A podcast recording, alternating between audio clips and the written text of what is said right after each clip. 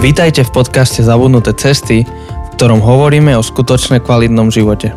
Na novo objavujeme kľúčové spôsoby života, ktoré v súčasnej spoločnosti zapadajú prachom. Ahojte priatelia, volám sa Jose. Ja sa volám Janči. A tu s nami sedí, hoci uh, virtuálne, uh, naša hostka Dominika Stara, Uh, tak ju asi väčšina z vás poznáte. Uh, oficiálne meno je, je Dominika Jurena, ale umelecké meno, uh, pod ktorým vystupuje, je, je uh, Dominika Stará. Tak Dominika, vitaj. Ďakujem, ahojte, pozdravujem všetkých poslucháčov. Veľmi sa tešíme, že si tu uh, dnes s nami a možno, keď už som začal s tým menom, tak uh, vlastne vysvetlíme, že prečo to tak je. Asi väčšina ľudí to už vie, ale prednedávnom si mala svadbu. Áno, v januári, 22. januára som sa vydávala počas uh, asi toho najprísnejšieho lockdownu, aký sme tu kedy mali. A neľutujem to a tým pádom sa mi zmenilo meno. Ja som po novom Dominika Jurena. Ale aby sa to ľuďom nemýlilo, v podstate 11 rokov ma na umeleckej, ale v tej umeleckej sfére poznali ako Dominiku Starú, tak toto meno som si ponechala ako moje umelecké meno ale oficiálne na všetkých dokladoch už sa mi teda robia nové konečne, tak som Dominika Jurena a už trénujem nový podpis. tak uh, asi v prvom rade gratulujeme ti k svadbe. Ďakujem pekne. Uh, my ako ženatí, tak uh, je to, vieme, aké je to super vec, uh, aké je to radosná vec, tak určite Áno. aj my vám uh, blahoželáme. Ďakujeme pekne. A, a teda dôvod, prečo sme si ťa pozvali a, a prečo nás spojila naša uh, vzájomná kamarátka Betka je, že teraz preberáme sériu estetika, kedy rozoberáme tú otázku krásy v kresťanskom svete a prečo je, prečo je vôbec krása a, a, a, a a estetika niečo dôležité pre nás ako kresťanov, alebo pre, uh, ako to súvisí s našou vierou. A tak uh, chceme mať rôzne rozhovory s rôznymi ľuďmi, ktorí sú kresťania a sú umelci. Uh-huh. Uh, sú možno aj niektorí v sekulárnej sfére, alebo teda nie sú len kresťanskí speváci alebo umelci, ale že ako kresťania vystupujú v vo svete, v normálnej sfére. Uh-huh. A, a tak sme veľmi radi, že si prijala toto pozvanie a že môžeme túto tému otvoriť s tebou, možno pýtať sa na nejaké tvoje skúsenosti, zážitky, uh, na nejaký tvoj pohľad, ako pre teba vyzerá ten vzťah medzi uh, vierou a umením a, a showbiznisom uh-huh. a mhm. toto všetko spolu. Ale, ale skôr, teda Janči, neviem, či ty ešte chceš niečo uh, v tomto úvode. Ja možno, že iba teba sa spýtať, Jose, že, že či ty vieš, že kedy sa tak Dominika Stará dostala na scénu? Oh. Lebo neviem, či si bol na Slovensku vtedy. Nie som si istý. Je to, je to dosť... Ja neviem, kedy to začalo. Uh, ja som, teda, ja sa priznám, ja som... Um, tak ako pri každom hostovi som robil svojich 5 minút googlovania, uh, aby som akože trochu zistil... Uh, vzhľadom na to, že nie som Slovák, tak musím akože trochu tú sloven- slovenské pozadie, slovenskú kultúru si vygoogliť. Um, tak ja jedine viem, že si bola na prvom československom Superstar. Áno. Um, a že si skončila na treťom mieste. Áno. Ale neviem, kedy bol prvý československý Superstar. 2009. to... Rok 2009. Dve...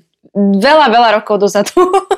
OK, rok 2009, tak to vtedy som nebol na Slovensku. Rozmýšľam, čo som robil v roku 2009. Ale... Si španielskej superstar. Oh, pravdepodobne, pravdepodobne, lebo ja som mal veľmi rád akože takéto, tieto programy, tieto relácie v Španielsku. To, to my s Chosem tiež, my sme dokonca minulý rok aj SMS-kovali, keď bolo wow. finále a sme sa pretekali, že kto vyhrá. Vy ste fanúšikovia týchto programov, dobre. My veľmi. Uh, áno, áno, áno. Máme aj zo pár uh, kamarátov, ktorí možno teraz toto počúvajú a, a vedia, lebo práve, že sme si spoločne písali v takom spoločnom čete, tak uh, pozdravujeme Zuzku a Dominiku, uh, ďalšiu Dominiku. Um, takže, no ja som zistil takú ešte zaujímavú pikošku, um, ale nie je to bulvárna pikoška ani nič také, lebo samozrejme, že tých 5 minút googlovania bolo plné bulváru. Samozrejme, to je vždy, som, to je vždy. Som sa musel prelusknúť cez celý ten bulvár, ale Hej. ja som zistil, že my sme sa narodili v tom istom roku. Ej, 93. 93, uh, najlepší rok, moja manželka je tiež 93, takže uh, je to rok plný hviezd. Jose, Jose, vieš, čo ešte vzniklo v 93. roku? Um, Slovenská, Slovenská republika. republika. Áno. tak, do tretice. Tak Slovenská republika je trochu staršia ako ja. Um, Ale máme stále právo hovoriť, že sme starí ako republika. Áno, áno. Aspoň áno. teda u nás to platí. A Janči je starší. Ako Poznáš tú frázu Slovensku, že, že starý republika? Ja, to je nejaká fráza? Áno. Aha, to som nevedel. Som myslel, že to je len ako taký vtip. Že keď si naozaj starý, alebo niečo staré, že nič nové, tak povieš, že to staré jak republika. Fíha. No čo sa všetko nedozviem. Mám akože, máme takú hodinku slovenskej kultúry, tak ďakujem vám. A ja som ešte aj stará. Ja som bola stará. To znamená, že u mňa to platilo ešte dvojnásobne. Si zober, že niekomu povie, že ja, bože, ja som taká stará jak republika. A začnú starého lebo som stará a ešte aj jak republika. To sú silné veci, silné veci toto. To by mohlo byť tvoje umelecké meno, že Republika. Republika. také, to je také revolučné, vieš, také Hej. budovateľské. Porozmýšľam. Pekné, pekné. Uh, uh, dobre, my ešte skôr, než prídeme k tým veľkým uh, hlbokým múdrostiam, a, a teda veľmi sa zaujímame, zaujímame o tvoje pohľady uh, na vec, tak my máme ešte také uh, kolo úvodné, voláme to, že koleso šťastia. Uh-huh. Počula si niečo o tom niekedy? U nás? Nie, nie, takže som veľmi zvedavá. Dobre, my sme z internetu zozbierali uh, takých 21 otázok, uh, takých rôznych typu, že čo by si si dala na náhrobný kameň, alebo ako by si minula 100 eur, keby si mala na jeden deň. No. Uh, nedáme ti všetkých, všetkých 21, my máme to koleso šťastia, ktoré Jose roztočí, nejakú otázku ti vybere. Uh-huh. A je úplne na tebe, že ako to odpovieš. Kľude si to môžeš otočiť nejak. Uh-huh. Môže byť kreatívna. No, to som No dobre. no Jose, roztoč. Uh, dobre, takže vyšla otázka číslo 4, vyšlo číslo 4 a otázka číslo 4 je, že čo je nejaká kos, ako by, si, ako by sme predložili kos, to nie je kauza. To to nie... No to je vec, podľa toho, ako to dopovieš. Tú čo vetu. je nejaká vec, pre ktoré sa oplatí dať svoj život? Viera.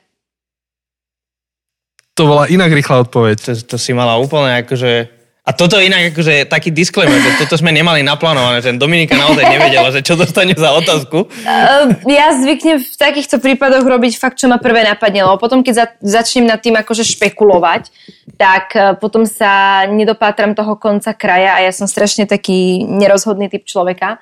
Ale ako prvé ma napadlo, no za čo dať svoj život, no za vieru. Akože to mhm. by mi nebolo ľúto. Alebo za moju rodinu, samozrejme. To by bola mm-hmm. hneď asi taká druhá vec. Manžel a rodičia, súrodenci.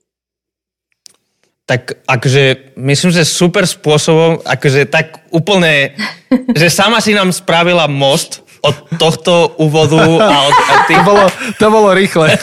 to, to bolo si, rýchle. To si brutálne dobre spájala um, ten, ten úvod, uh, že trochu zistiť o tebe a, a a tá naša téma, tá naša otázka, keď si odpovedala teda, že, že viera a, a rodina, Hej. E, vlastne asi by sme chceli trochu uh, skôr, vlastne je to druhýkrát, čo toto povieme, že skôr než sa dostaneme k celej tej hĺbke, ale, ale vlastne ešte ostať trochu na tej osobnej rovine, že, že aký je možno trochu tvoj, tvoj príbeh uh, viery, uh, ako pre teba sa viera uh, stala tou vecou, uh-huh. pre ktorú sa oplatí dať život a Možno, že či to vždy tak bolo, alebo, alebo ako sa to takou vecou stalo? Tak ja som, eh, ja pochádzam z veriacej rodiny. Eh, ja som bola k viere vedená už od malička. Myslím si, že v mojej rodine sa to tak... Eh, je to také, že z generácie na generáciu odovzdávané. Bola som vedená k tomu, že viera je dar, ktorý nie je samozrejmosťou a to, že ho mám ja, to neznamená, že ho musí mať každý a je to niečo, čo si treba vážiť. Mm, obidvaja moji rodičia pochádzajú z veriacich rodín. Ja od nich som čerpala taký, taký ten najsil, najsilnejší zdroj tej viery a takisto som v nich vždy videla taký ten krásny príklad. Či už to bola viera v rodine, či už to bola výchova detí, teraz som v nich mala krásny príklad, čo sa týka manželstva, či už to bola predmanželská čistota, alebo to je v podstate 29 rokov krásneho spolužitia v manželstve a moji rodičia sú doteraz ešte zalúbení viac ako podľa mňa v deň svadby. A, takže ja som, ja som vždy pochádzala z tej veriacej rodiny a vždy som bola vedená k tomu, že za vieru sa nehambí, ale viera to je niečo, čo sa proste verejne priznáva. A preto mne to bolo vždy úplne prirodzené. Či už to bola Superstar, tam sa veľakrát na mňa ľudia tak pozerali, že tak zvláštne proste. Ja som bola tá, ktorá chodila buď v sobotu večer, alebo v nedelu o 6 ráno na prvú možnú svetú omšu, aby som ju v ten deň mala. Aby ste chápali, my sme v nedele od nejakej 8-9 rána mali nabitý program až do jednej v noci na druhý deň, lebo nedela bolo finálové kolo. A to znamená, že ja som mala tie najlepšie možné výhovorky, prečo neísť v nedelu na Svetú Omšu. A nebolo jedno jediné semifinálové alebo finálové kolo, ktoré by som ja tú nedelnú svetú omšu nemala. To znamená, že pre, ale pre mňa to bola samozrejmosť. A vtedy sa tí ľudia na mňa tak pozerali, že um, ako je to vôbec možné, že povedz svojmu Bohu, že dneska nemôžeš. Doslova. Mm-hmm. A ja som bola taká, že a, a, a prečo by som nemohla, no tak si privstanem alebo pôjdem o deň skôr, akože ja v tom nevidím žiaden problém. Vysnať áno. Takže už vtedy sa na mňa tak ľudia pozerali, ale ja som tú vieru verejne priznala práve preto, lebo, lebo to bolo pre mňa úplne prirodzené. A ja si myslím, že je to určite tou výchovou, lebo pre mňa je viera proste súčasť môjho života. Ja to nedokážem oddeliť. Už teraz mi je zvláštne mať nedeľu bez Svetej Omše takej, že fyzicky tam môžem ísť. Máme samozrejme médiá, cez ktoré si chvála Pánu Bohu, tie omše aspoň takto nejak vieme púšťať Stále to nie je ono, ale tak som vďačná aj za to, že si môžem pustiť Facebook a pozrieť si tú svetú omšu online. Ale proste je to niečo, čo nedokážem nejak od seba oddeliť a som veľmi vďačná za to, že môj manžel to vidí rovnako a že sme dvaja veriaci ľudia, ktorí v tomto uhle pohľadu majú úplne rovnaký názor, úplne rovnaké predstavy a myslím si, že je to veľmi dôležité aj pri budovaní našej spoločnej rodiny, ktorú by sme veľmi chceli. A myslím si, že dáva to taký, taký správny predpoklad do budúcna, že tam, kde dneska vidím mojich rodičov, tam ja raz môžem byť od tých 29 rokov. Takže hmm. asi taký môj, je môj príbeh viery. Proste bola som v nej vychovávaná a život bez nej si naozaj neviem predstaviť. A nie je to len fráza, to je proste fakt. Mm-hmm. A je zaujímavé aj počuť uh, tým možno to zakulisie aj z toho superstar, že, že určite viem si predstaviť, že, že aj ty si sama mohla povedať, že, že to fakt dnes nestíham. Proste mám naozaj veľmi plný deň, potrebujem aj sa vyspať, potrebujem byť oddychnutá pred celým tým stresom alebo celým tým programom. Uh, a, a určite aj veľa ľudí, ktorí, ktorí nás počúva, tak uh, bez toho, aby boli v Superstar, tak tiež zažili nejaké to e, nejaké tie momenty, kedy museli dať prednosť niečomu, alebo teda museli sa rozhodovať, či už tú nedelu, alebo akože hoci ako to vnímali, že, že OK, čomu dám prioritu teraz? Dám prioritu Bohu, alebo dám prioritu, neviem, ja si spomínam, keď ja som teda bol tínedžer, tak uh, hrával som futbal uh, mm-hmm. a, a zápasy boli, väčšina z nich boli v nedelu ráno. Veru. A proste musel som akože sa rozhodovať týždeň čo týždeň, že, že a, a veľakrát som teda nemohol ísť na zápasy, alebo aj uh, začal som uh, ešte nejakú dobu ro, robiť plachtenie a to na Malorke sme tak mohli a, a, a musel som e, akože chceli ma do jedného týmu, čo robilo tie nesúťaže, ale ani závody, neviem ako sa to povie.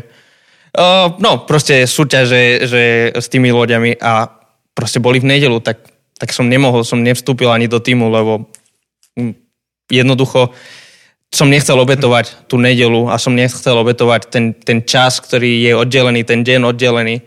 Takže, takže určite veľa ľudí, ktorí nás počúva, pozná tie pocity a, a, a rozumie a je zaujímavé ich vidieť ešte z tej strany, kde mnohí z nás by sme možno na tom mieste, tak uh, mali to pokušenie, že Mm-hmm. Naozaj potrebujem, to superstar je niečo, za čo sa oplatí obetovať tú nedelu a, a je super počuť, je pozbudivé mhm. počuť, že, že ani za ten superstar to nestojí a, a, a akože parada. A um, aká bola reakcia tvojej rodiny na to, keď si išla do Superstar? Že či sa práve neobávali, že to nejakým spôsobom môže na tvoju vieru vplývať? A možno ešte širšia otázka za tým, že, že aký dopad má showbiznis na tvoju vieru? Teda niečo si naznačila, ale že keby tak širšie možno. Tak uh, moji rodičia, oni si myslím, že vždy vedeli, ako ma vychovali a vždy vedeli, že ak by som sa chcela v úvodzovkách pokaziť, tak mi stačí ísť na roh ulice a nepotrebujem ísť proste do telky, do Superstar. Ale samozrejme si uvedomovali a uvedomovala som si to aj ja, že showbiznis, alebo teda um, takéto pozlátko, ktoré ponúkala Superstar, noviny, televízia, že dokáže to človeka tak vtiahnuť do takého toho iného sveta. Ale ja som, ja, mám, ja som mala od malinka v sebe takú tú cieľavedomosť, že čokoľvek, len nesklamať mojich rodičov. Takže ja si myslím, že aj to, mi, aj to mi tak veľmi pomohlo, aby som proste to, čo sme mali v rodine zaužívané, či už to bola tá sveta omša, alebo to bola modlitba ráno, večer, pred vystúpením. Ja som sa pred vystúpením pravidelne modlila, robím to do dnešného dňa. A tieto, tieto veci si tak zachovať a ja som práve preto chodívala na tie sveté omše, pretože ja som z tej viery čerpala silu. A Superstar bolo veľmi psychicky a fyzicky náročné obdobie pre mňa, mala som 16 rokov. Dnes, keď si na to spomeniem, tak uh, už som niekoľkokrát sa vyjadrila, že už v živote by som do toho v 16 nešla. A minimálne by som počkala, kým mám o možno 2-3 roky viac, pretože to naozaj bola veľmi taká silná psychická a fyzická záťaž. Ale zase na druhej strane si myslím, že ma to spravilo takou silnejšou a odolnejšou aj voči tomu svetu showbiznisu. No a keď sa zase k tomu svetu showbiznisu mám dostať, ako znela otázka, čo to znamená pre veriaceho človeka? Nie, že pre teba, že, či to má nejaký dopad na vieru? Uh-huh. Či to má nejaký dopad no, na hej. vieru? Nie. Akože u mňa nie. U mňa uh, viera je proste alfa a omega a ja mám, ja mám veci nastavené tak, že proste keď nepôjdu podľa mojich uh, morálnych hodnôt, uh, podľa mojej viery, podľa toho, s čím ja som ok, tak uh, tým pádom daná spolupráca alebo daná vec padá. Um, takže ja som nikdy nemusela robiť nejaké kompromisy, respektíve Áno, bolo odo mňa žiadané robiť kompromisy, ale to bolo niečo, na čo som ja nikdy nemienila pristúpiť. Takže ja som sa radšej vzdala danej spolupráce, alebo som sa, som sa radšej vzdala toho, čo by mi to prinieslo po tej hudobnej stránke alebo po tej kariérnej stránke, než by som mala dať do kompromisu moju vieru. Takže má, to, má ten showbiznis dopad, dopad na moju vieru asi skôr taký opačný, že skôr showbi- na showbiznis má dopad moja viera. No to sa spýtame, to, to, to sa spýtame za chvíľku, na to sa veľmi tešíme, to bude veľmi zaujímavá odpoveď. Už a ešte, ešte túto chvíľku ostaneme. Uh, dobre, ty máš zväčša ako hudobník, posielaš nejaký technický rider alebo máš nejaké uh, tie pravidlá svoje. Uh-huh. A ty si hovorila, že, že ak nehrajú podľa tvojich pravidel, tak to nebereš. Máš to nejak naformulované, že toto sú moje presvedčenia, a vopred to posielaš, alebo to, to sa až tak vyjasní v tej komunikácii? A, tak to je? Ono, sa to, ono sa to v podstate odzrkadluje hlavne v rámci veci, ako sú napríklad fotenia. A čo sa týka Superstar, to boli vystúpenia, ale tam sme mali kostýmerky, ktoré nám proste dávali tie kostýmy. Takže um, to sú skôr také veci, uh, ktoré ja mám na mysli a samozrejme nebudem v živote vystupovať pre žiadnu politickú stranu. V živote nebudem uh, vystupovať pre nejaké možno hnutie alebo propagandu niečoho, čo je proti mojim, uh, proti môjmu vierovýznaniu alebo proti mojim morálnym hodnotám. Napríklad tak, ako som uh, pochodovala a spievala na pochode za život, tak by som v živote uh, nepochodovala na nejakom Pride pochode alebo za nejakú LGBT komunitu. Proste to je v absolútnom rozpore s mojim vierovýznaním. Takže už to samotné vystúpenie, tam už by som ani rider neposielala. Technicky. A čo sa týka toho oblečenia, tak to bolo... Mm, to bolo vždy pre mňa veľmi dôležité, aby som e, to, čo cítim vnútri, mohla odzrkadlovať aj navonok. Nemyslím si, že kresťan má chodiť zahalený od hlavy po pety. Myslím si, že pán Boh e, stvoril aj mužské telo, aj ženské telo nádherne a sme naozaj takým, takým jeho veľdielom. A pokiaľ ide o nejakú tú vkusnú rovinu, tak samozrejme žena sa môže pekne obliekať a takisto aj muž. Nevidím v tom absolútne nič zlé ale sú isté hranice, ktoré by som nikdy v živote nepre, neprekročila. O to viac, že som už vydatá žena a tak ako som sa chránila pred tým, aby ma pre, v rámci tej predmanželskej čistoty, aby sme teda s manželom vstúpili do manželstva obaja čistí, tak tak budem v podstate teraz vždy chrániť to, aby tá čistota ostala medzi mnou a mojim manželom a aby isté veci videl len môj manžel od januára 23.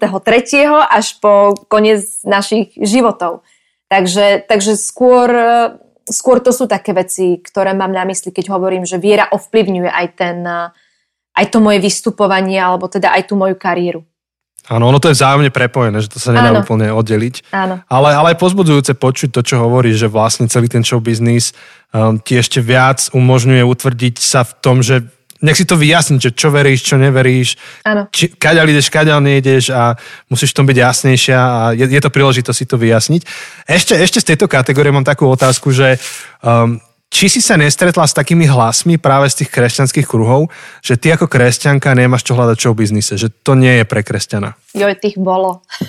tak skús o tom niečo, možno nejakú reflexiu na toto. Joj, tých bolo. A, aj, aj tvoj postoj možno, že k takým hlasom. Hej, a ja napríklad teraz mám veľmi, uh, veľmi takú čerstvú skúsenosť. Um, bola som fotiť uh, na titulku pre jeden magazín, ktorý v minulosti mal, takú, tak, mal taký všelijaký obsah, ale už pred niekoľkými x rokmi, to už môže byť aj 10 rokov, a podľa mojich informácií, teda ako som si to ja naštudovala, keď som sa rozhodovala, rozhodovala ohľadne tejto spolupráce, prešiel kompletnou rekonštrukciou a stal sa z neho magazín, ktorý je proste lifestyleový.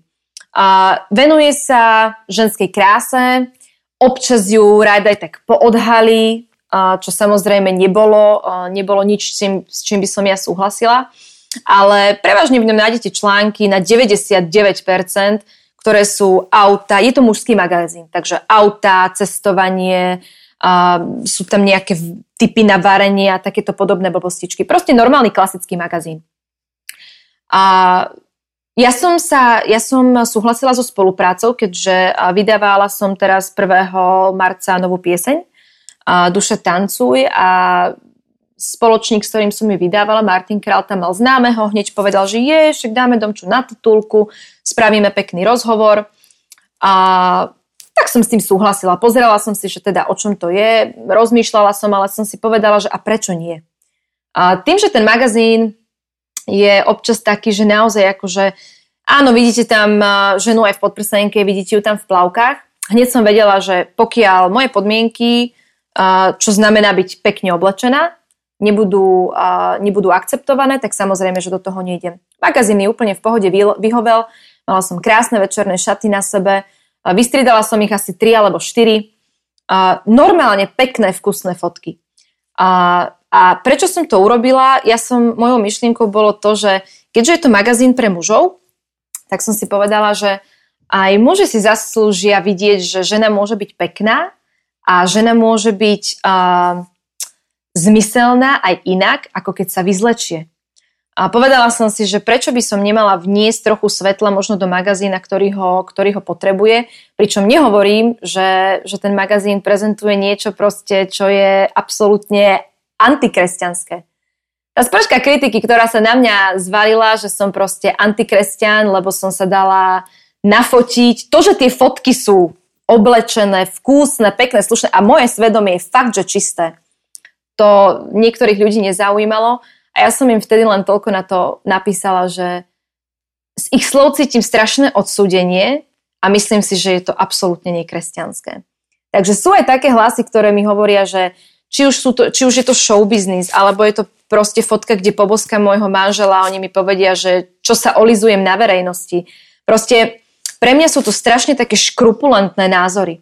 A ja si myslím, že mladý kresťan by, by nemal byť taký, taký ten zaslepený s klapkami na očiach, že proste a, toto je nekresťanské, toto je kresťanské, veci sú len čierno-biele.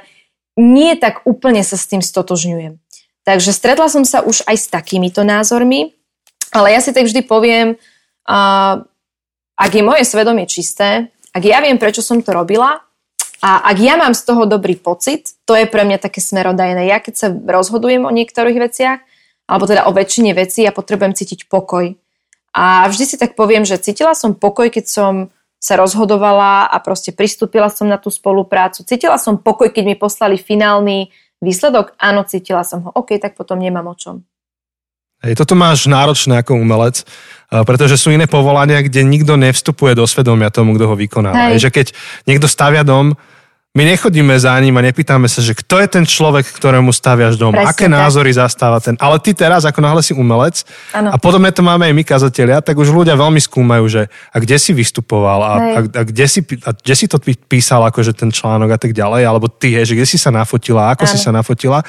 Pričom, áno, možno, že pre niekoho to nie je cesta. Niekto by tam nemal ísť fotiť, ano. ale niekto tam môže ísť fotiť. A na, sú niektoré typy eventov, kde ty nepôjdeš a niekto iný pôjde, alebo, niekto, alebo ty pôjdeš a iný tam nepôjde. Hej, že, a, a to, to je náročné, a, ale viem si predstaviť, hej, že, že keď si sa teda začala ponárať do toho showbiznisu, že všelijaké názory prišli. Takéto vstupovanie do svedomia a ja som, ja som na jednu vec alergická a to je, keď sa poukazuje poukazuje, nie poukazuje, útočí na moju vieru. Na to som ja strašne mm-hmm. alergická. A myslím si, že každý kresťan je, lebo každý správny kresťan tak bojuje podľa mňa so sebou celý svoj život. Že vie, čo by mal robiť, vie, ako by sa mal správať, ale jednoducho ako, ako hriešný človek padá. A padne a proste samozrejme, že oľutuje to a ide na tú spoveď a ide na nejaký duchovný rozhovor ale celý život tak zvádza so sebou taký ten boj. A som dobrým kresťanom a robím všetko, čo mám. A potom ti príde nejaký ochechulo, ktorý proste... To je pekné slovo. Už nevie, ochechulo. ako inak ťa proste vytočiť alebo dostať do úzkých a povie ti, no ty si kresťan, no ty si taká kostolná krysa. Takže, takže to je jedna vec, ktorú ja absolútne neznesiem, takéto poukazovanie na moju vieru a šprtanie sa v mojom svedomí. Ale už som sa voči tomu dokázala tak obrniť. I teraz, keď som, keď som čítala tie niektoré správy, nebolo ich, chvála Bohu, veľa, ale akože bolo ich pár a tí ľudia sa um, tak delili na také dve kategórie. Jedni prišli s tým, že ma odsudili, už predtým, než si vypočuli. A ja som, ja som sa ich tak pýtala, že a čítali ste ten článok? Že ja som tam rozprávala aj o Bohu, ja som tam rozprávala o predmanželskej čistote, a na to mi bolo povedané, že som absolútne naivná a absolútne mimo. Takže boli dva, boli, boli dva tábory ľudí. Toto bol jeden a ten druhý bol taký, že o, pani Jurena, dobre, ďakujem, že ste mi to vysvetlili, to je také pekné. Viete čo, normálne si to pôjdem kúpiť a chcem si prečítať ten článok, lebo znie to naozaj super. Ďakujem, že robíte takú peknú osvetu veriacim ľuďom. Takže, takže ťažko povedať, ale ja už som sa tak obrnila voči tomu, že naozaj pokiaľ ja mám to moje svedomie čisté, ja raz budem stať pred Bohom, ja si raz budem musieť obhájiť moje rozhodnutia a nebudú to tí ľudia, ale ja. Takže to ma tak e, vždy vie tak upokojiť alebo tak povzbudiť, že ľudia boli všelijakí, nikdy nevyhoviem všetkým. Ja si myslím, že sám pán pápež, pán svetý otec nevyhovie všetkým. A no, už, som bola aj, už som bola akože aj svetkom toho, hlavne teda momentálne, čo sa deje ohľadne vakcín a všetkých možných vecí, tak a podľa niektorých ľudí pápež je najväčší kacír, lebo si dal pichnúť potratené deti. Takže Joj. akože, no akože naozaj uh, ľudia sú všelijakí a keď je človek stotožnený s tým, že nevyhovie všetkým, tak ja si myslím, že ho nemá už čo potom nejako tak prekvapiť. Kedy si som, som počul taký vtip, že ak chceš všetkým vyhovieť, staň sa predávačom smrzliny. Ale to je pravda. Asi to je jediný spôsob, ako byť obľúbený všetkými. Ale aj, najmä, najmä zubári ťa budú mať radi. No. Ale, Ale môžu si vypýtať určite. takú, čo nemáš. Môžu si vypýtať takú, čo nemáš. Aj tak no, proste, no. chápeš? Takže, takže asi tak, že, že, že myslím si, že zapáčiť sa všetkým a vyhovieť všetkým, že proste to sa nedá. A myslím si, že aj keď sa o to snažíme, tak je to Uh, ako aj povedal uh, Kohelet, že, že homba za vetrom, proste, že, že to nikdy, nikdy nebudeš uh, šťastný a nikdy to nepochytíš.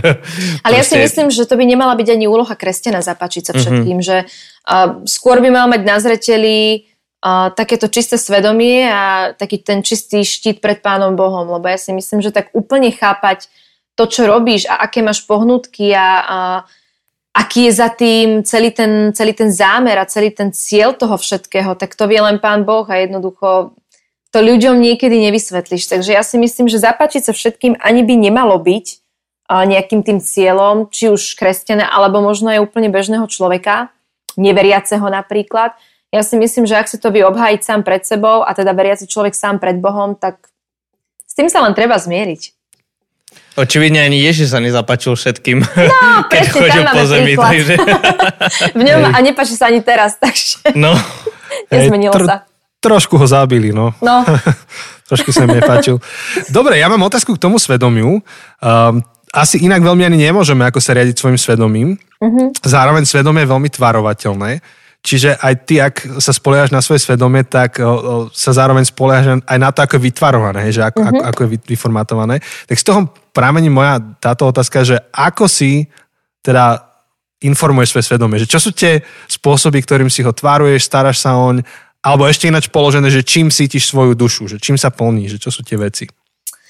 Tak ja si myslím, že všetci máme taký ten mechanizmus z počiatku, nastavený tak, že pokiaľ sme citliví na také tie vnímania, na, na také tie vnemy nášho svedomia, tak vieme vycítiť. Toto áno a toto nie. Ale presne ako si povedal, je, je tvarovateľné. A potom vystáva taká otázka, že aj tie hriechy, v podstate keď, keď sa pripravujem na spoveď, tak uh, sú tam dve podmienky. Podľa, uh, robila som to vedome a dobrovoľne. A vedome to si myslím, že tam zohráva tú úlohu v podstate aj to, aj to, aj to naše svedomie a také, že ono posiela podľa mňa signály, keď niečo nie je správne. A je už len, je už len na tom danom človeku, či tie, či tie signály vie rozpoznať alebo nevie. Ja sa snažím obklopovať mm, ľuďmi, ktorí, ktorí ma poznajú a ktorým verím natoľko, že viem, že keď by som robila niečo, čo proste nie je úplne ok, tak nie zvozia ma po čiernu zem, nie vyhrešia ma, ale proste povedia mi to medzi štyrma očami. Takisto mi veľmi pomáhajú duchovné rozhovory, či už s kňazom, alebo máme jednu salezianku, Evu Krušinovú, v Šamoríne, kam s manželom chodíme na duchovné vedenie. Či už keď samostatne máme nejaký, nejaký problém z minulosti, väčšinou riešime samostatne minulosť s ňou, ale aj ako manželia tam, eh, tam v podstate budeme chodiť. Chodili sme tam už ako snúbenci a takisto nám pomohla tak tvarovať to naše svedomie. To znamená, že aby sme nebrali veci až príliš škrupulentne, to bol napríklad skôr náš problém, ako ich brať nejak benevolentne. My sme skôr boli takí, že takí škrupulentní. Bali sme sa a eh, všetkého možného a toto je ok a toto by nebolo a teraz čo si má mysleť o tomto? Takže ja si myslím, že Internet popíše veľa vecí a to je asi taká rakovina dnešnej doby, a že všetko v podstate vieme vygoogliť. Ono kedy si bolo povedané, že e, ľudia nevedia, alebo nemajú prístup k informáciám. No dnes to podľa mňa platí dvojnásobne, ale ľudia nevedia, alebo majú obrovský prístup k neovereným informáciám. Takže myslím si, že vždy je, ma, vždy je dôležité mať e, vedľa seba človeka, e, či už je to nejaký duchovný, či už je to kaplán, farár alebo nejaká reholná sestra. Proste niekomu, komu, komu dôverujeme a vieme, že uh, pokiaľ máme otázky ohľadne viery, tak sa môžeme od tohoto človeka oprieť a tento človek nám uh, tak správne nasmeruje to naše svedomie, pretože myslím si, že je tak ťahané všetkými možnými smermi. Keď sa pozrieme na televíziu, keď sa pozrieme do novín, proste veci, ktoré kedysi neboli ok, sú dnes priam pretláčané v tých médiách, veci, za ktoré sa kedysi ľudia hambili a vedeli prečo, tak dneska ich vystavujú na obdiv, takže to svedomie je naše, je, tak, je ťahané takými mnohými smermi a práve preto si myslím, že je dôležité mať pri sebe morálny kompas. A s, mm. manželom, s manželom sme sa tak zhodli, že v podstate on je môj a ja som jeho. A keď už ani jeden z nás nevie čo, tak máme Euku. No to si pekne pokryla tak komplexne. Ďakujem. Hej. A, a si pokryla aj to, čo by som sa bol býval spýtal, že či máš nejakú skupinu dobrých radcov okolo seba, ale to si všetko vymenovala. Hej. To, to je, myslím si, že dôležité. Myslím si, že je to dôležité. Je to veľmi dôležité a ja som na to prišla asi pred takými dvoma, troma rokmi, keď som v podstate za tou Eukou prvýkrát prišla. A odvtedy som tam neprestala chodiť. A nehovorím, že tam chodím pravidelne, ale vždy, keď je niečo, ohľadne čoho by som sa uh, s ňou chcela poradiť. Uh, či už ja, alebo teraz teda už aj môj manžel, takisto aj môj brat za ňou veľmi rád chodí. Uh, je to človek, na ktorého sa vieme všetci spolahnúť a o ktorom vieme, že nám nikdy zle neporadí a vždy nám poradí zase podľa toho jej najlepšieho vedomia a svedomia. Myslím, že je strašne dôležité mať takýchto ľudí v živote, aby každý jeden mal o, že nájde si svoju euku, he, že, že, že aby každý človek mal takého, ako keby taký majak, ktorý nám pomôže, keď možno sme v takých trochu temných vodách, alebo kde, kde trochu nevidíme smer, tak niekto, kto nám pomôže nájsť cestu a nájsť možno, ktoré sú tie ďalšie kroky. Takže, Presne takže tak A myslím si, že to je, to je vec, pri ktorej mám pocit, že aj s Jančím sme, sme veľa rozprávali a ktorý sa snažíme aj neustále. Uh, mám pocit, že pri akejkoľvek téme, čo sme sa rozprávali, tak vždy, že, že treba mať tú komunitu alebo tých pár kľúčových ľudí, múdrych ľudí okolo seba, ktorí nám pomôžu uh, trochu rozoznať cestu a trochu rozoznať tie kroky, ktoré sú pred nami. Presne tak. Je to dôležité, lebo v dnešnom svete um, čím ďalej, tým viac mi príde tých pokušení, uh, že sú tam. A ja už teraz sa modlím za svoje deti a vnúčatá. Ešte žiadne nemám. Radi by sme čo skoro s manželom si založili rodinu, tak snaď nám Pán Boh požehná. Ale už teraz mi aj tak mamina poradila, že modliť sa proste za svoje deti a vnúčatá, aby, aby to oni raz zvládli, lebo proste veci, ktoré som ako 12-ročná vnímala ja, uh, už môj 12-ročný brat dneska vníma úplne inak. Proste tie možnosti sú tam a tie pokušenia sú tam a ich čím ďalej tým viac. Takže myslím si, že stále je viac a viac potrebné mať takéhoto niekoho pri sebe. Ja to odporúčam mnohým mladým ľuďom, keď sa ma spýtajú. Tak počuli ste, posluchnite Dominikine slova. a dobre, keďže čas nám tak e, postupuje, tak by som išiel do tej ďalšej otázky a to je mhm. práve, že ako má e, teda showbiznis, teda viera dopad na showbiznis. Ako tvoja viera sa prejavuje v tom, čo robíš. A tam mám taký citát od kapely Switchfoot, aby ma zaujímal tvoj taký nejaký pohľad na ten citát. Switchfoot asi poznáš, predpokladám. Áno, niečo mi to hovorí. A dokonca v Trnave hrali, neviem, či si bola vtedy na Nebola, nich. Nie, nie, nie. V rámci Lumen Festivalu. Taká veľmi, veľmi schopná americká kapela, veľmi, veľmi dobrá. A a ich sa stále pýtali, že tak čo ste, že ste kresťanská kapela alebo aká kapela ste? A ten frontman eh, do nejakého článku povedal alebo na blog napísal, že oni nie sú kresťanská kapela, oni sú kresťania, ktorí majú kapelu. Tak aký je tvoj komentár k takémuto, takéto myšlienke? Mne sa tá myšlienka veľmi páči, lebo uh, mnohí ľudia si myslia, že keď veriaci človek je, je nejak teda hudobne aktívni, tak samozrejme idú od neho počuť gospel. Ale to je také prvoplánové, aspoň teda podľa mňa. Ja si myslím, že dnešný svet potrebuje kresťanov a to v každej možnej sfére. To znamená, či už, či už sú to lekári, takisto nie je kresťanský lekár, ale je lekár, ktorý je zároveň aj kresťanom. A podľa toho sa proste bude správať a bude tak liečiť ľudí a v živote nespraví nič, aby napríklad e, nebude vykonávať potrat. To znamená, že ja takisto to vnímam, že som speváčka, ale nie, že kresťanská speváčka, ktorá teraz spieva gospel, alebo skladá um, nejaké JKSky novodobé alebo mládežnícke piesne, ale som speváčka populárnej hudby, ktorá je zároveň kresťankou a veriacou ženou a snaží sa tú vieru preniesť jednak do svojej hudby.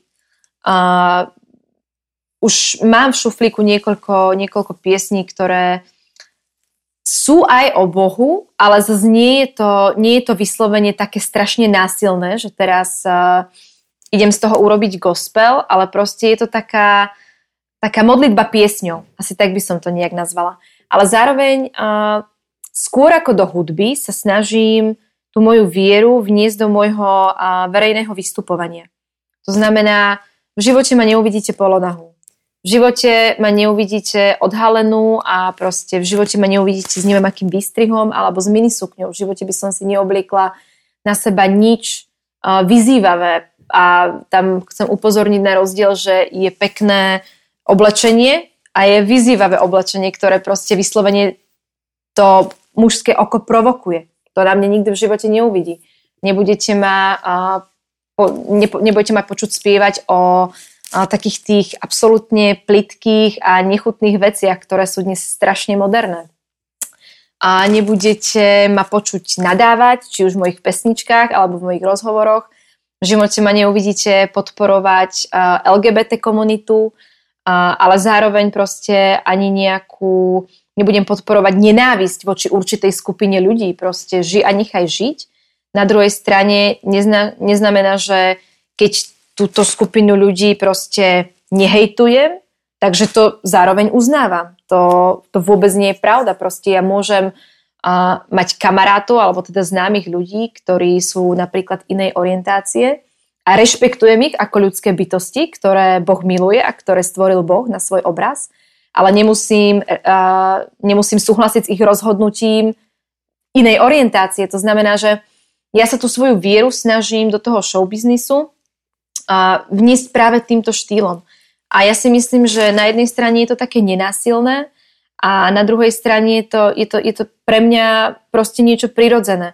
U mňa vždy išlo o to, aby som uh, mohla dať dobrý príklad, príklad ľuďom a vždy som sa snažila robiť všetko tak, aby keď raz moje deti budú vidieť toto verejné účinkovanie, tak aby som pre nich bola vzorom, na ktorý by som im povedala, že vieš čo, OK, túto, túto babu môžeš sledovať na Instagrame.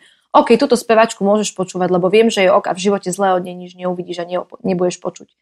Takže u mňa to bolo, alebo stále je, skôr o tom, byť, byť dobrým príkladom mladým ľuďom. Jose, chceš niečo? Ja som si tak zobral slovo. Nie, úplne v pohode. Akože, to je super, že, že vlastne byť takým príkladom životom. Proste, že, že, že nevždy treba... Ja myslím, že to bol uh, František z Asisi, ktorý hovoril, že, že všetkým, čo robíš, káž evanelium, a občas použije aj slova.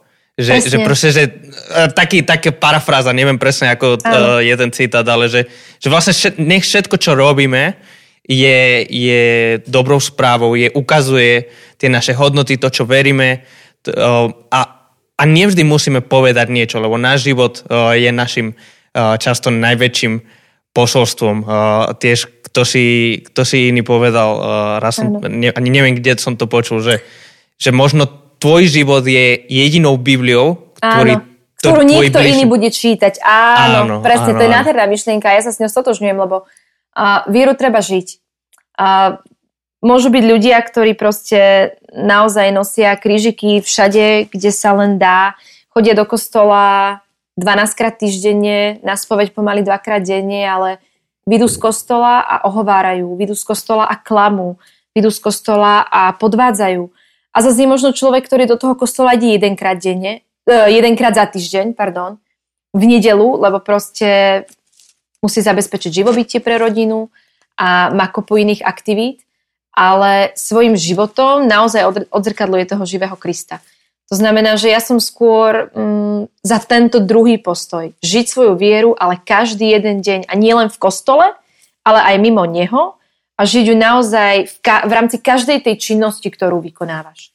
Či už je to šoférovanie, či už je to varenie, či už je to upratovanie, či už je to tvoja práca, proste všade, kam, kam človek príde, by mal byť takým odzrkadlením Krista v tom najlepšom. Takže ja sa, ja sa snažím riadiť podľa toho a, a verím, že, že to ľudia potom tak, tak budú aj vnímať. A ak sa mi podarí osloviť v tom pozitívnom slova zmysle, čo je len jedného človeka, tak ja si myslím, že to celé malo význam.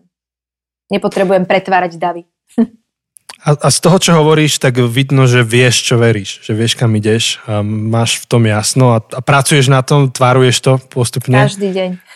A, a nedá sa veľmi akože žiť a odražať Krista, ke, keď tomu nevenuješ pozornosť. Hej. Akým spôsobom. Potom, potom, lebo potom je otázka, že tak teda čo máš robiť? Ako sa Určite. máš rozhodovať? Určite. A ja sa snažím, a sú určité rutiny, ktoré mám. Nazývam ich rutinami, lebo je to niečo, čo robím naozaj na dennej báze, ale neberiem to ako rutinu. A ranná večerná modlitba musia byť. A čo sa mi veľmi páči, je, že večerná modlitba je spoločná s mojim manželom. Že do postela si nejdeme láhnuť bez toho, aby sme sa spolu pomodlili. Keď aj on ešte ostáva pozerať telku, aj tak sa pomodlíme a ja si idem láhnuť. Takže, takže to sú také tie veci, rúženec denne napríklad. To sú tie veci, ale myslím si, že pre každého je tá tzv. rutina iná. Každý si musí nájsť niečo, čo mu vyhovuje. Niekomu napríklad nevyhovuje modliť sa rúženec denne. Niekomu vyhovuje rána večerná modlitba a možno jeden desiatok, ale ja si myslím, že jeden desiatok poriadne pomodlený je určite viac ako odrapkaný rúženec. Takže ja si myslím, že pre mladého človeka alebo celkovo pre veriaceho človeka je dôležité nájsť si taký ten zdroj síly pre neho na celý ten deň a vytvoriť si z toho naozaj takú rutinu a mať v tom takú pravidelnosť. Ja som s tým mala dlho problém a najmä s tou večernou modlitbou, to už niekedy som si tak povedala, že však keď pôjdem do postela a potom som tak do nej padla unavená, že akože povedala som anieličku, môj stražničku a, no, a išla si spať vybavené, vieš. Ale, Ale ak, ak budete mať deti, tak tam večerná modlitba bude zážitok. To máme my s deckami. To oni už na to čakajú, my si čítame nejaký príbeh, rozprávame sa a to je ešte iné, ako keď sám sa človek večer... Tam sa dá s tým potom určite vymýšľať, takže, takže na to sa teším. No zatiaľ mi ostáva môj manžel, a náš večerný desiatok a modlitba vlastnými slovami, ale uvidíme, čo bude, keď prídu deti. Áno. Ale akože u nás v podcaste slovo rutina nie je akože škaredé slovo, my ho máme radi.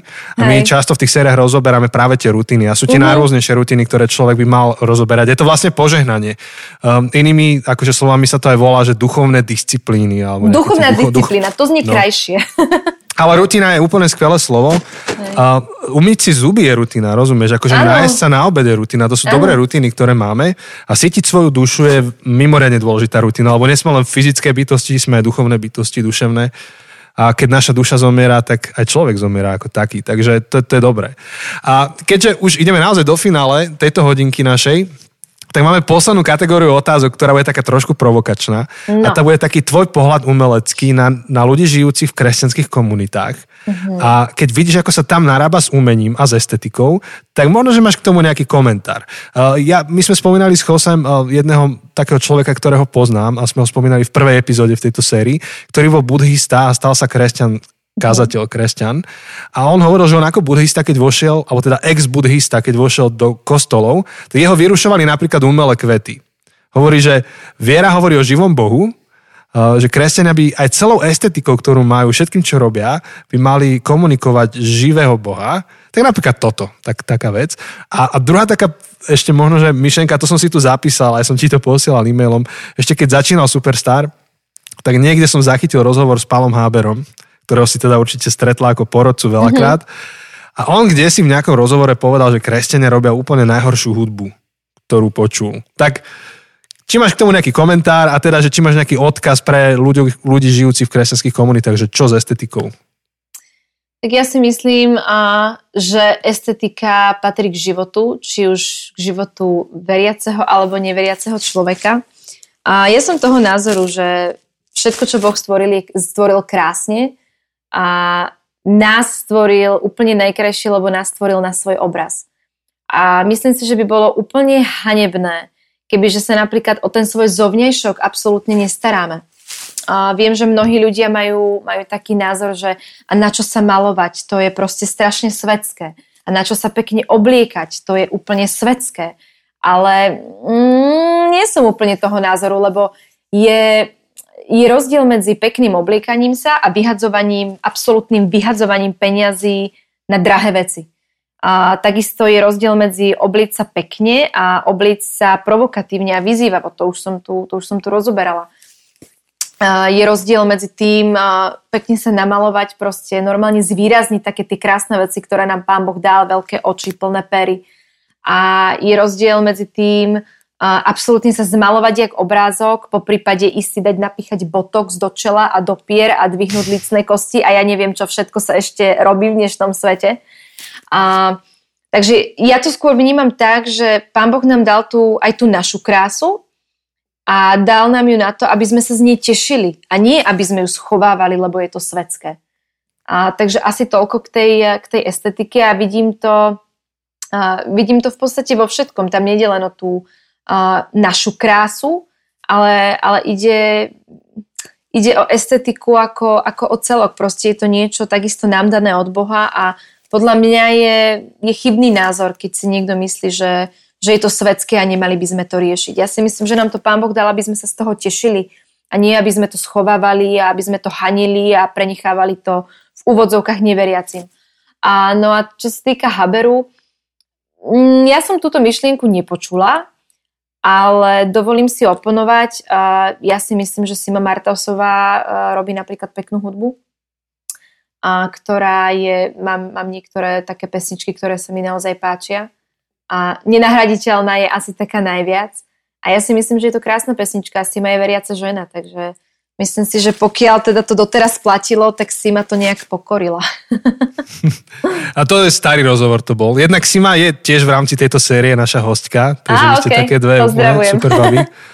A, a, a to vravel Pálo dávno. To bolo úplne, keď začínal Superstar niekedy 2004, 3. Je to, je to možné, akože ja som to naozaj nepočula, ale zase napríklad paradoxne, a on si zo začiatku robil zo mňa srandu a potom bol porodcom kvôli mojej viere. On ma volal sestra v Kristu. Ale bolo to vtipné. A, to je pekné. a ja, som to, ja som to brala. Ja na veky amen. Akože, a čo sa to bude naodiť, vieš?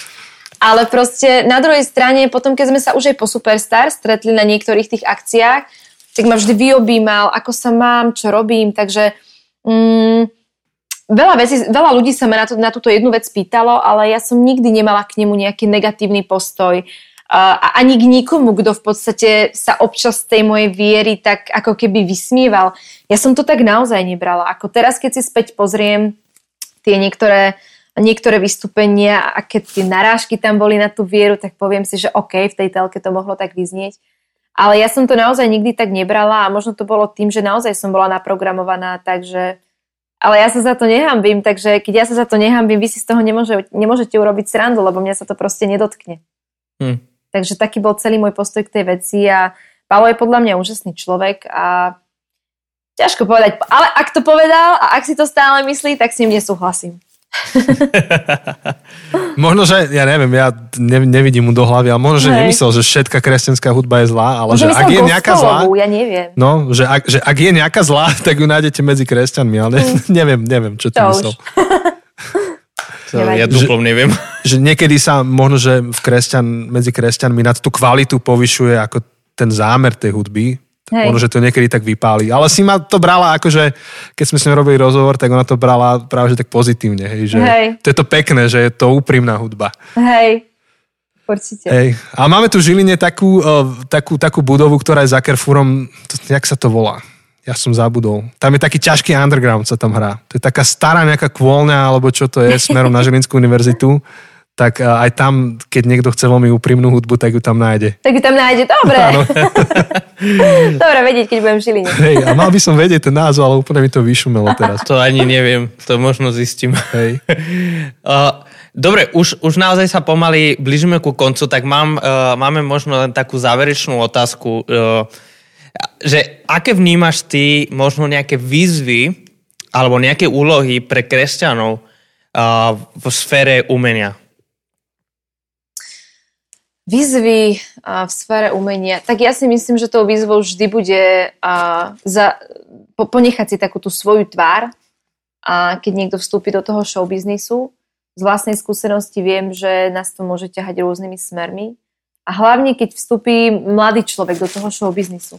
Kebyže do neho vstupujem teraz, ako 27-ročná, tak a, myslím si, že už mám fakt taký ten svoj názor a už ho mám celý vytvarovaný a aj to svoje svedomie viem proste, ktorým smerom ho mám potiahnuť, a keď náhodou a, mu trošku vypadne motor.